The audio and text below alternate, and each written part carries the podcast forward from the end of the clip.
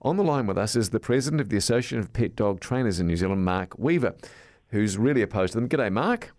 G'day, how's it going? No, Yeah, well, very good indeed, thanks, mate. Now, shock collars. Simon and I never ever used one, didn't really know about them. We've had a lot of people suggesting that they are, in, in their mind, kind of almost humane. Before we get on to the issue of the trainer that you're trying to stop coming to New Zealand, which is a fair call, what do you think about shock collars and, and what do your association members feel about them?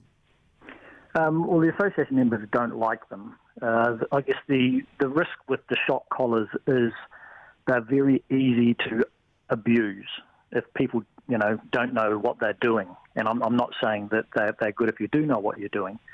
But our, our attitude is that punishment training should always be a last resort. And the, I guess the challenge with a shock collar is you never know what the dog is thinking when you shock it.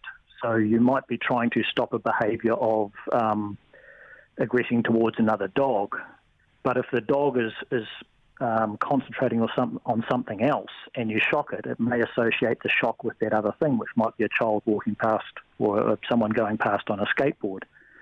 So I guess from our association members' point of view, there's a very high risk of fallout from that, which you don't get with um, more humane, um, I guess, force-free methods. Mark, some of our callers have said, reasonably enough, they've tried all sorts of training techniques. You know, the encouragement, the carrot rather than the stick. They've tried everything, and nothing works. Their dogs continue to bark or chase cats, etc., across the street. They bought these collars. They gave their animals the lower dose of a short shock, and that bad behaviour is gone now. And they very really have to use their shock collars. That seems pretty reasonable to us. W- would you disagree? Um, I guess my only comment was people say they've tried all these things. I guess the question is, did they actually understand what they're doing? You know, you're trying to modify the behaviour of a sentient being, something that, that can make its own decisions. And a lot of people think that um, reward based training is just, you know, giving the dog cookies or bit, bits of meat and, and getting it to do what it wants but it's it's actually a bit of an art. And um, I guess if you get the timing wrong or you're not consistent enough, and, and, humans are terrible at being consistent in all aspects of our lives, let alone our dogs, then you get the dog ends up with mixed signals. And I guess probably people get frustrated that they're not getting the results they want as quick as they want. Mm. And in today's world, everyone wants everything straight away, ideally with the push of a button. Exactly. Look, one of the things um, a few years ago, my wife and I had a, a very lovable but completely scatterbrained Bichon Frise who was giving us all sorts of problems, running into the neighbours uh, next door where there were sheep. And we actually got a professional trainer who came out and did a fantastic job, didn't involve shock collars, and we solved the problem. Now, as a matter of interest, for pet dog trainers in New Zealand, for example, are there courses that you guys go through, or, or how, how do you actually become a quote professional dog trainer? Um, we don't run any courses ourselves, but our members um, undertake various courses. There are some in New Zealand uh, through um, the likes of Massey and other educational institutes. Uh, some people go overseas, um, or we get um, trainers across here to run courses. It all depends on what people want to specialise in. Unfortunately, the problem we have is anybody can call themselves a, a dog trainer. It's an unregulated industry, so it really pays to do your research on the person that you're getting into to help you with your dog to make sure they actually know what they're doing. Mark, we had one of our callers previously was a farmer, and, and he he actually travelled around a lot of other members of the farming community. He was a trainer and stuff, and he told us that a lot of farmers, most farmers he encountered, have shock collars for their working dogs. Did you are you aware of that? I did, I just wasn't aware of that. Um, uh, I, I, understand that may be the case, and I, I, certainly know a lot of people use them for in farming and, and for pig dogs and bits and pieces.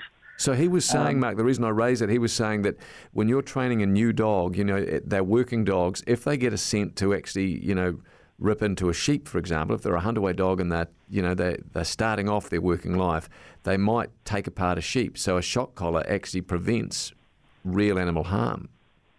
Well, there's a caveat with that if it works. Um, so I guess with the shock collar, it relies on you know maintaining contact with the skin, and I guess if what what has been reported is when dogs are in that sort of aggressive fight or um, or, or, chase mode, yeah.